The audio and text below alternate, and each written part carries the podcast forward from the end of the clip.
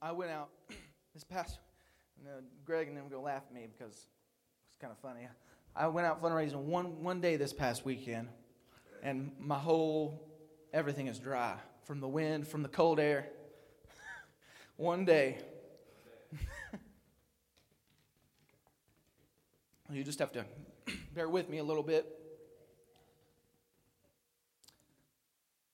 Today we're going to start in John, in the book of John, chapter 14. I'm going to kind of uh, review a little bit about what Pastor Jordan talked about last week, and then we'll move on to what we are, we're going to talk about this week. But let's kind of go over kryptonite, what kryptonite is. The worst part for Superman concerning kryptonite is that Superman will begin to feel the weakness, he'll begin to feel the fight against his own body before he can even see the kryptonite. His main, his, the main bad guy that he's got to fight all the time is Lex Luthor, and Lex Luthor's just some dude. He really doesn't have any superpowers. He's got some money, but that's about it. And yet he always seems to put Superman in such a bind that you almost don't know if he's going to make it. The reason is is because of the kryptonite. I remember one of the Superman movies, he hid it in a box, just a little box about that big. And Superman got close and he almost couldn't take it. Then he opened it up and Superman started to freak out. In the same way, a Christian's kryptonite will cause him to be weak and live a life in defeat and sickness and live a life like any other man where they cannot tell the difference between a Christian and a person that's not a Christian.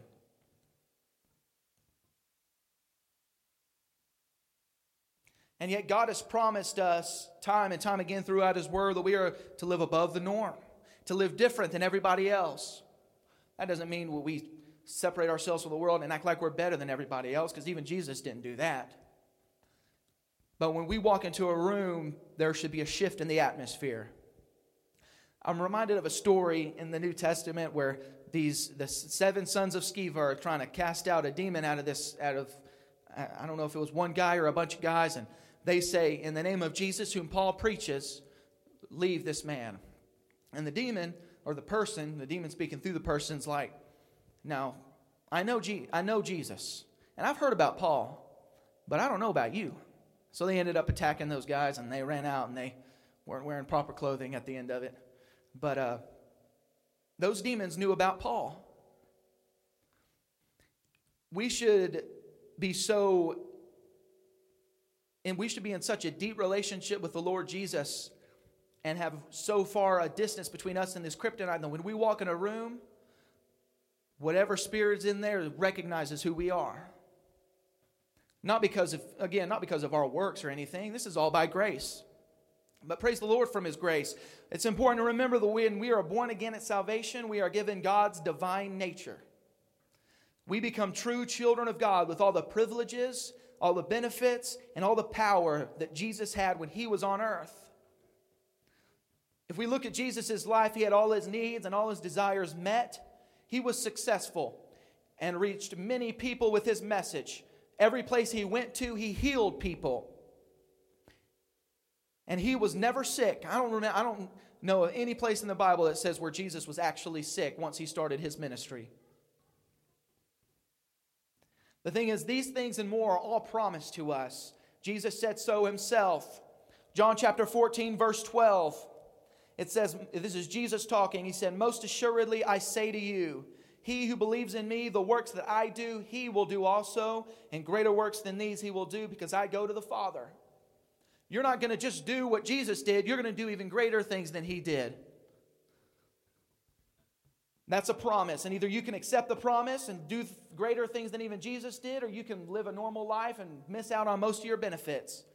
Yeah, you'll make it to heaven and we'll all celebrate together, but you'll miss out on the, on the benefits that Jesus wants you to have here and now in this life. If we jump to 1 John chapter 4 verse 17, it says love has been perfected among us in this that we may have boldness in the day of judgment because as he is, so are we in this world. As Jesus is. Now, if you want if you really want to see how Jesus is right now, you can go to Revelation chapter 1. And you can read, uh, uh, because it, it's called the revelation of Jesus Christ for a reason. It's because you see Jesus in his form now. He's not just a man, he's not on the cross, he's not even some normal guy that just walked out of a tomb, however normal that is. But he's a conquering king. He it talks about how he's got, his eyes are like flaming fire, and his words are like river rushing waters. His hair is white like wool. He is he's a conquering king now. And it says, as Jesus, as he is, so are we in this world. So it's important to ask ourselves are we living like a conquering king, or are we living like Superman when he just fell into that pool of water after being hit with kryptonite? Now, of course, anybody can talk about all, all that and all that good stuff, but we got to get down to business. What is this kryptonite? And we're going to start, that's what we're going to start digging into here tonight. So it begs the question what is this kryptonite that is keeping your average Christian from living like Jesus in the world today? Now, this week and the next few weeks will be, well, there will be a couple of hard pills to swallow, but we're going to have to man up and take them. But because if you desire to not waste Jesus' sacrifice, if you desire to live a free and fulfilled life, then we can apply the truth in these chapters and experience God the way He wants for us to. If a person has a form of cancer, any cancer in any part of their body, if they have it for a long time and it has a chance to develop, it'll kill them. And there won't be anything you can do about it. It's a terrible thing. But if you catch it soon enough, then you can do something about it, fix the issue, and the person has a much like, more likely chance to survive. This kryptonite that, we're, that we talk about throughout this series, it's like, the, we, it's like cancer. Either we can deal with it now as Jesus reveals it to us so that we don't have to live in that defeat or that weakness, or we can just ignore it, go about however we want to live, and we'll continue to be weak. And if we aren't careful, it might kill us. Our main scripture passage that we're going to start that we're going to go to today is 1 Corinthians chapter 11. 1 Corinthians chapter 11, 28 through 32. It says, That is why you should examine yourself before eating the bread and drinking the cup. For if you eat the bread or drink the cup without honoring the body of Christ, you are eating and drinking God's judgment upon yourself. Now, I want to pause for a second and say, we're talk- this is Paul talking to a New Testament church. This isn't Paul talking to old, old covenant Israelite. This is a New Testament church. Very important to keep that in mind. People hear about God's judgment and they say, oh no, that was the old guys back in the day. They're in the wilderness. They were complaining. I don't complain. I ain't going to get God's judgment now. I'm under grace. Now, you're under grace, all right. Sometimes God passes judgment, and that's a form of grace. But that we'll save that for a different time, for a little bit later. Back to the scriptures, it says, That is why many of you are weak and sick, and some have even died. But if we would examine ourselves, we would not be judged by God in this way. Yet when we are judged by the Lord, we are being disciplined so that we will not be condemned along with the world. If we examine ourselves, we would not be judged by God. So that tells me that they were being judged by God. That's what was happening here. It wasn't reserved for later. It's not like they were sinners and they, they were going to go to hell and that's what's going to be their judgment. God was passing judgment on the church now. The reason is said in the last verse that we read. Yet when we are judged by the Lord, we are being disciplined so that we will not be condemned along with the world. So the question is, what did the Corinthians do wrong? Why did Paul feel the need to say this? They discern the Lord's body wrong, is what the scripture says. This version actually says, without honoring the body of Christ. The New King James says, without discerning the body of Christ. Both honoring and discerning are very, those, both translations are very important. We gotta, we're going to look at both translations to get out what we need to. In other words, they showed irreverence for the Lord's Supper or a lack of care. The Lord's Supper was a little bit different back then than just normal communion that we do. They would sit at a table and they would eat and they would enjoy fellowship with each other and they would remember the Lord's, the Lord's suffering when he died on the cross for us. but they showed a lack of care and concern for what they were doing, what was going on. As our study progresses, we will see that the root issue that brought judgment was their awareness that they were disobeying God and that they chose to do it anyways. If you're a parent or you're in a leadership position and you tell somebody to do something and they know that they need to be doing what you tell them to do, and they say, Nah, I ain't going to do that. That's the way Joe used to say, oh, Nah. He used to say that all the time. Sometimes I still catch him. He ain't saying it to me no more. He knows I'll write him up. but when somebody does that, it makes you upset. Even if you're not lashing out on somebody because they do it, you know, it makes you upset. Yet the Corinthians were treating God that way. They were doing the same thing to God.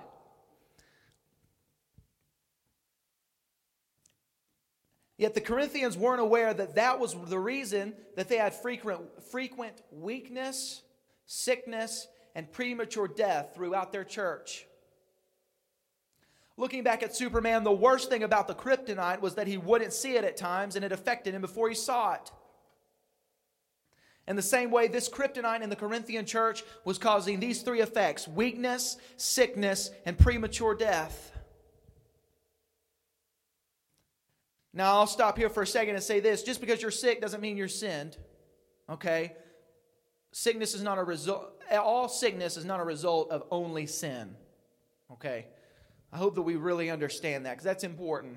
If you look back at the story of Job, he lost everything and he got sick. But it wasn't because he did anything wrong. God made that very clear. And as a matter of fact, when his three friends came and tried to tell Job that he was a bad person, is why all this bad stuff was happening to him, after the Lord came and rebuked Job, the Lord rebuked his three friends and said, Now you need to go, you need to go and ask Job to do a sacrifice for you so that I will forgive you. So it's not because you've sinned that sickness has come on you all the time. That's not what we're getting at. If you look in the Gospels, there was a man who was blind from birth, and the first question the disciples asked him was, Who sinned, this man or his parents, that he was born blind? They just they just assumed that he had sinned or his parents had sinned, and that's why he was born blind. And Jesus said, Neither him nor his parents sinned. He's just blind so that God will be glorified through him. The truth, though, is, is that God healed him right after that. So it wasn't the blindness that glorified God, but it was the miracle that happened. So that's important to keep in mind, too. So, throughout this study, we're not saying that every weakness and every sickness and all death is a result of because the person sinned. That's not what the Bible says. That's not what we're teaching. But if we are going to honestly evaluate ourselves and evaluate the church, we need to take into consideration that this kryptonite is causing people to be weak and not display the power of God like we're called to, like the gospel empowers us to. That because we're living with this kryptonite, it is causing certain sickness to be welcomed into our life. The thing is, when you live when you live in willful known disobedience to God's word, you are inviting sickness in. You're inviting it. You're saying, "All right, just bring it. I'll be okay." Well, God doesn't want you to live sick. He wants you to be healthy. He doesn't want you to die before you're supposed to. He wants you to live. He wants you to live. He wants life to resonate through every part of your life. But He's also set it up to where if you want to willfully live in sin, then God's going to take a step back and just let it roll. If you want to do it that way, you just let it roll. I'm reminded of a story that I was told one time about uh, this man, and he had a little a little kid, and he they had a Christmas tree out with the little Christmas lights, and uh, and they get hot if you leave them on for a while. And the little kid, he kept trying to go over, and he kept telling him, No, don't touch that. Don't touch that. You don't need to be touching that. It's hot. Well, he kept doing it. And finally, the dad, he just stepped back. The kid touched it, burned his finger. He goes to crying. And dad just said, Told you not to do it. Well, sometimes that's the way God's got to treat us. I've given you all the warnings, I've given you all the tools to overpower it. You want to live in it, I'll let you reap what you sow and I'll be here waiting for you when you hurt yourself. That's the way God has to be sometimes.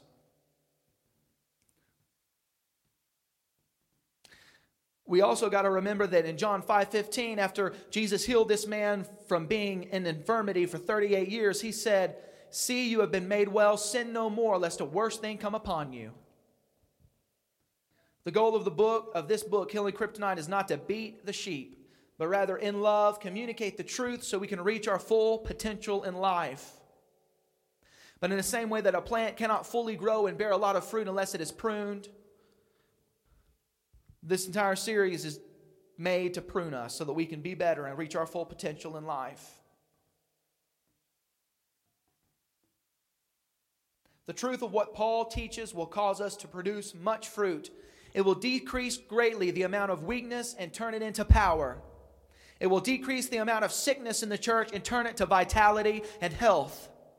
And it will decrease the amount of death in our lives and instead give us life and freedom. That is what is at stake here. So we teach the truths of this book, as Paul said in, 2 Corinthians 11 11. He said, Why? Because I don't love you?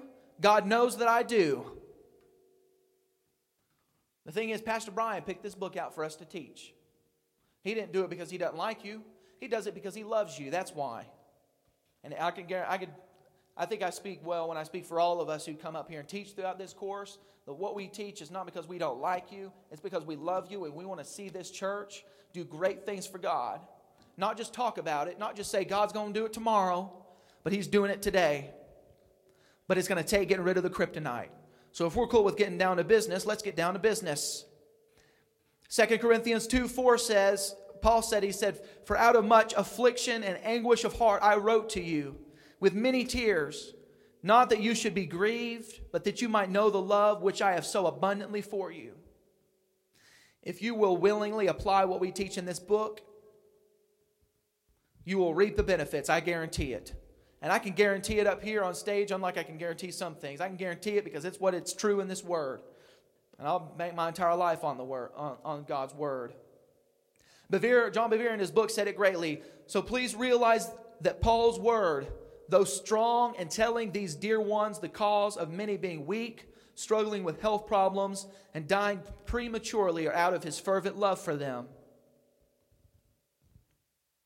So back to our scripture, 1 Corinthians chapter 11, 28 through 31. Let's look back on the words in, I believe, verse 29. It says, For if you eat the bread or drink the cup without honoring the body of Christ, you are eating and drinking God's judgment upon yourself.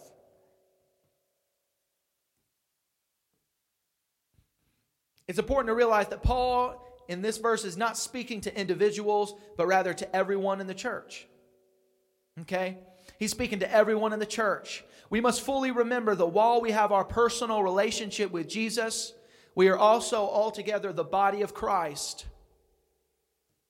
The truth is, they work together. If you are constantly and all the time sowing into your personal relationship with Jesus, your personal prayer time, your personal Bible study, your personal worship, but you refuse to go to church, your personal relationship with Jesus is going to be missing something.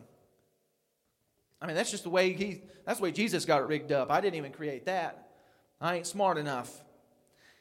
Course, in the same way, if all you're doing is coming to church and I'm not talking about coming Sunday or coming on Easter and just Christmas. I'm talking you're coming every Sunday, every Wednesday night, every every event that we do, every party that we do. You're you're involved in the church.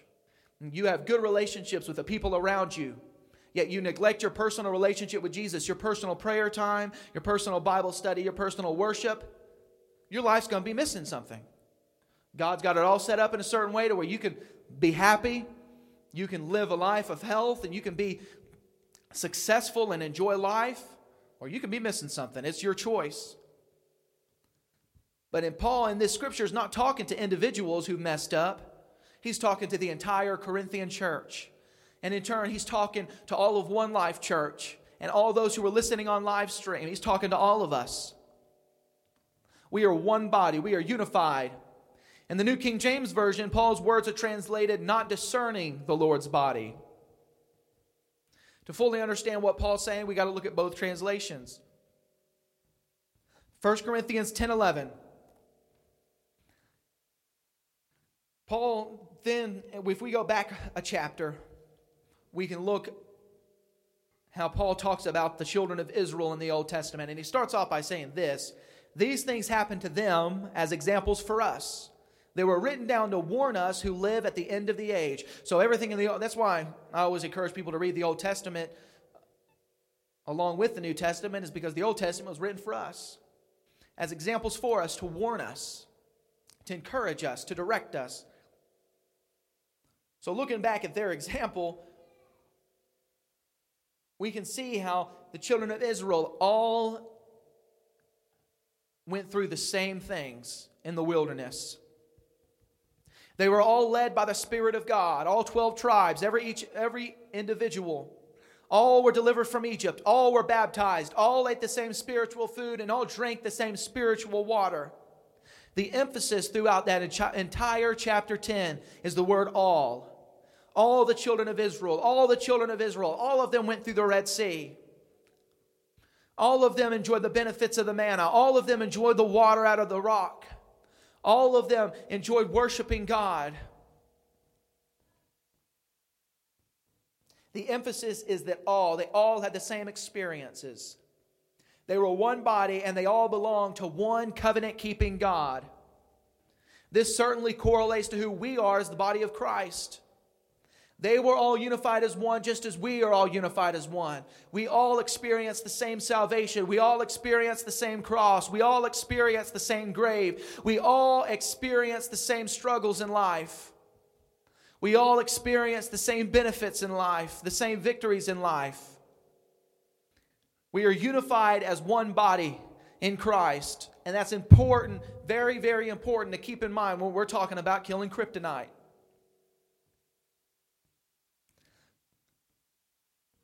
Then Paul says in verse 5, chapter 10, it says, Yet God was not pleased with most of them, and their bodies were scattered in the wilderness. The thing is, we can't make God love us more or less. His love is infinite, and that's how, it's, how it is always going to be. But we can control how pleased God is with us. It is our goal in life to please God, or it needs to be. Our goal in life is to please God, not to please man or to please our family or to please our friends or to please even just our or even ourselves. We are called to please God. That's how we're going to reach real fulfillment. So, why did these Israelites die outside of God's promises? Of course, Paul gives five different sins that they committed in the wilderness that caused their downfall coveting, idolatry, sexual immorality, testing God, and complaining. A few verses later, Paul writes in verses 15 through 18, 1 Corinthians 10, verses 15 through 18, it says, You are reasonable people, reasonable people Decide for yourselves if what I am saying is true. When we bless the cup at the Lord's table, aren't we sharing in the blood of Christ? And when we break the bread, oh, aren't we sharing in the body of Christ? And though we are many, we all eat from one loaf of bread, showing that we are one body. Think about the people of Israel. Weren't they united by eating the sacrifices at the altar? They were united, they were one body. The thing is, God interacted with them as one body. So, even though we do have our own intimate relationship with Jesus, God also views us on another level. He views us as the church, He views us as being one body in Christ. We are united as Israel was in the Old Testament. We're arguably even more united because we're under a new and a better covenant.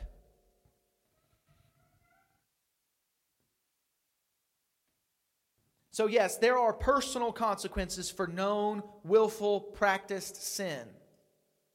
But the thing is, our own, whenever, even though it may seem like our own sin only affects us, when you, since you're a part of this body of Christ, it affects all of us. It affects all of us. It's not reserved just for you.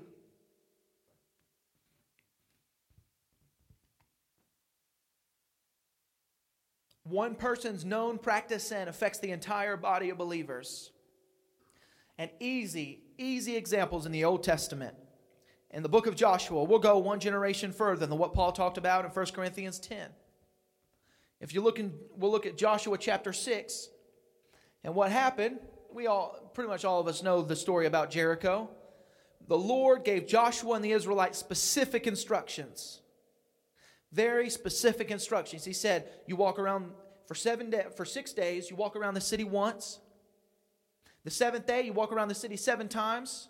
You yell, you sound the trumpets, the walls are going to come tumbling down. I want you to go in. You kill everybody, everybody and everything men, women, and children, all the animals. You leave none of them alive, wipe them out. I'm passing judgment. You wipe them out. And then with all the possessions, I want you to burn the houses to the ground, and I want you to burn all the possessions. Don't take nothing for yourself. And anything that can withstand the fire, you put in my treasury. Specific instructions, not hard ones to follow. I mean, is anybody confused by those instructions? You would know what to do, pretty much. You would know what to do. Joshua chapter 7, verse 1. This is what it says But Israel violated the instructions about the things set apart for the Lord. A man named Achan had stolen some of these dedicated things, so the Lord was very angry with the Israelites. Achan was the son of Carmi, a descendant of Zimri, son of Zerah of the tribe of Judah.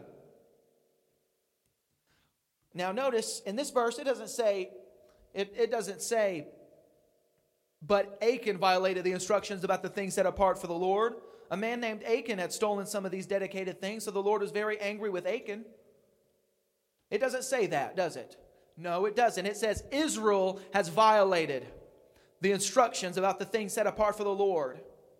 A man named Achan did it, but the Lord was not angry with just Achan, the Lord was angry with Israel. The Lord was angry with Israel. So the next part in the story is Israelites get set, the Israelites get set to attack the next city, a city called Ai. This is what they decide to, do. You jump a verse, you got Joshua 7, verses 3 through 5. It says, When they returned, they told Joshua, There's no need for all of us to go up there. It won't take more than two or 3,000 men to attack Ai. Since there are so few of them, don't make all our people struggle to go up there. So approximately 3,000 warriors were sent, but they were soundly defeated. The men of Ai chased the Israelites from the town gate as far as the quarries, and they killed about 36 who were retreating down the slope. The Israelites were paralyzed with fear at this turn of events, and their courage melted away.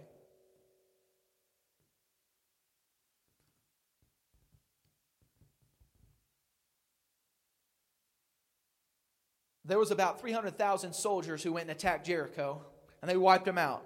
They really didn't have to do much anything. The walls came down, and it was easy sledding from there. But now you got this little small town. You send 3,000 of your boys there because you know that that's how they can, ha- that's as much as it'll take to handle them. And they get their butts kicked. And they retreat. They're out of there. 36 people died because of what Achan decided to do. Achan was Achan saw it. It looked it looked pretty nice. It looked pretty good to the eyes, you know. It's just a little bit, the Lord probably won't care. What he did is he stole, apparently, he stole a cloak, he stole a couple bars of gold. Apparently, the cloak was pretty nice. According to Josephus, it had gold in it, stitched into it. Flakes of gold or whatever, however they did it. So it was a nice, it was a pretty nice robe. It's pretty nice. And it was free. It was just standing, it was just sitting there. I don't remember if the Lord told me to do anything, but it looks nice. It's just something small. I don't think that uh, the Lord probably won't care. He probably didn't even think about it. The Lord's got better things to do than worry about one robe and a couple bars of gold. Well, 36 people went to eternity that the, the next couple within the next couple of days because Achan decided he wanted a little taste of the action. He wanted a little. He wanted some, gold. He wanted him a nice cloak. They think he'd be the talk of the talk of the talk of the camp. Well, he's the talk of the camp, all right, but not for the good reasons. Something to think about is that Achan was the one who sinned, and yet nothing even happened to him and his family. I don't know where he, I don't know how, how he got away with it, but he didn't even have to go fight, probably. Lord knows he probably wouldn't have survived if he went to go fight.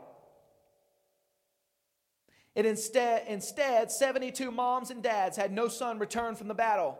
36 wives had no husband return, and many children had no dads to come home.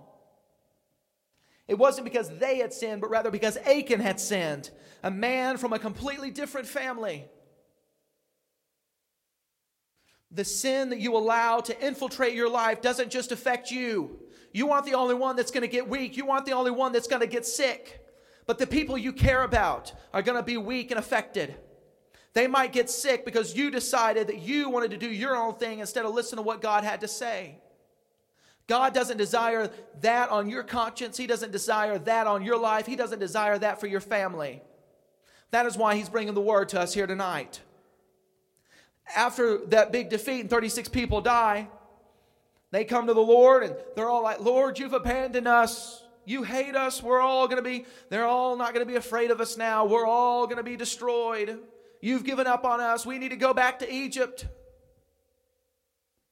The Lord, then the Lord starts to get angry with them. Joshua chapter 7, verse 26. I don't think I, I don't know if I gave, oh, I did give that one to you. Okay.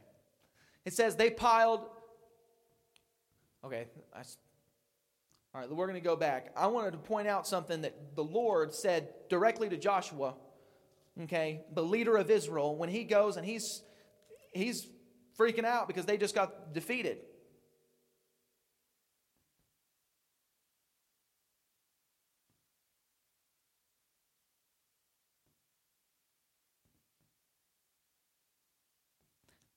After they go, they're throwing their hearts out to the Lord because they just got defeated. It says, So the Lord said to Joshua, Get up! Why do you lie thus on your face? Israel has sinned, and they have also transgressed my covenant which I commanded them. For they have even taken some of the accursed things, and have both stolen and deceived, and they have also put it among their own stuff. Therefore, the children of Israel could not stand before their enemies, but turned their backs before their enemies because they have become doomed to destruction.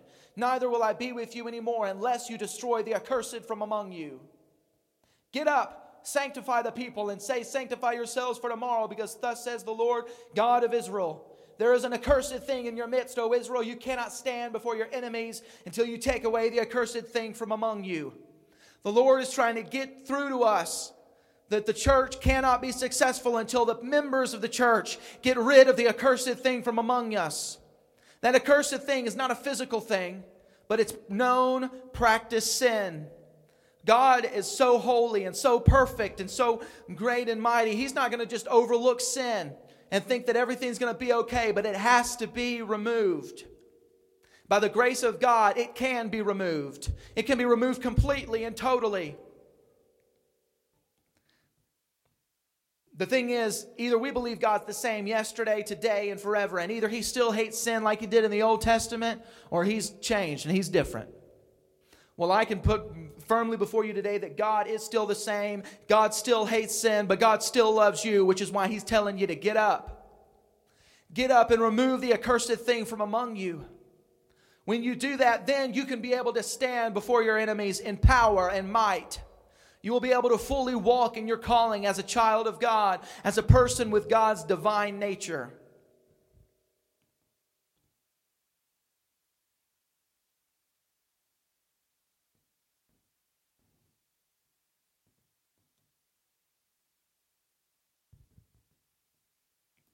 So finally, they found out that it was Achan, and they killed Achan and his entire family, passed judgment. All right, that's, that's about the only thing that's kind of Old Testament. Okay? We ain't going out stoning folks no more. And if you are, well, come to me, we'll get you saved. Okay? But they got rid of the accursed thing from among them. And we have to get rid of the kryptonite, otherwise, it'll continue to suck our energy. I don't know if you've looked outside lately, but the world's changing. The world's changing. And either we are going to walk in the power of God or we're going to be defeated before our enemies. In closing, this begs the question Is our known practice sin causing defeat to the church as a whole? Not only is it causing weakness, maybe it's causing sickness, premature death in our lives. Maybe it's causing all of those things in our lives. Ultimately, if we do not remove it, it will kill us.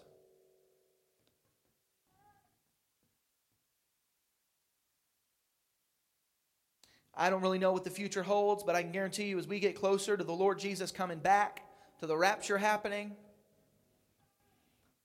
in the same way that the New Testament church got put through the fire to separate the men from the boys, we got to be ready, church. And if we got kryptonite in our lives, Lex Luthor's going to get us. Lex Luthor's going to get us easy, and it ain't, it ain't even going to be fair. Because I can guarantee you the devil doesn't play fair. He doesn't give a rip about you. He doesn't give a rip about your feelings. He doesn't give a rip about what you care about. He cares only to steal, to kill, and to destroy.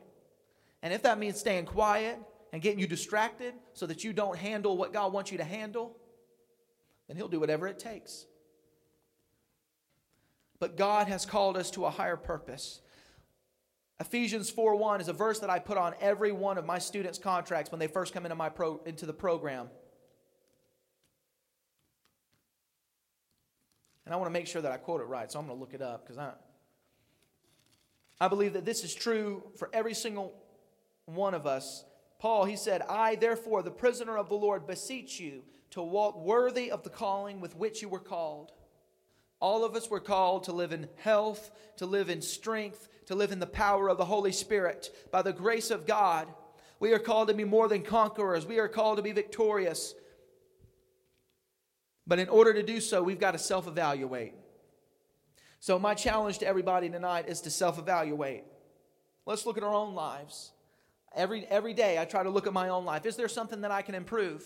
Is there something that doesn't belong there that I need to get out? If that's the case, then I deal with it. I have to deal with it. Otherwise, otherwise I'd given up a long time ago. So I encourage you as the church, for the sake of yourselves, for the sake of your families, for the sake of the church, self evaluate. Are you willingly practicing sin? Ask the Lord to search your heart. Sometimes we don't realize that we're sinning and that it's affecting our lives. That's one of the terrible things about kryptonite is you don't realize it's there. Sometimes we don't realize that it's a sin to us. It's a sin in our lives. Ask the Lord to search your heart, to reveal it to you. I dare you to. If you really want freedom, if you really want health, if you really want to be strong, as God has called you to be strong, to live out that divine nature that He has placed in you, ask the Lord to search your heart. Search and know me, O God. That was the cry of David, and it needs to be our cry.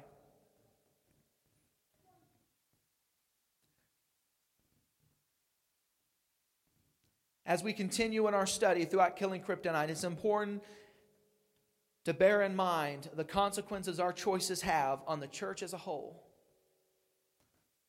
Self evaluate. Is there something that I need to remove, that I need to do better? Our God is a good, good Father, and He doesn't desire for us to be defeated or to live in sickness or to live in weakness or to die prematurely. But we got to work with them. So y'all can go ahead and stand as I'll close in prayer.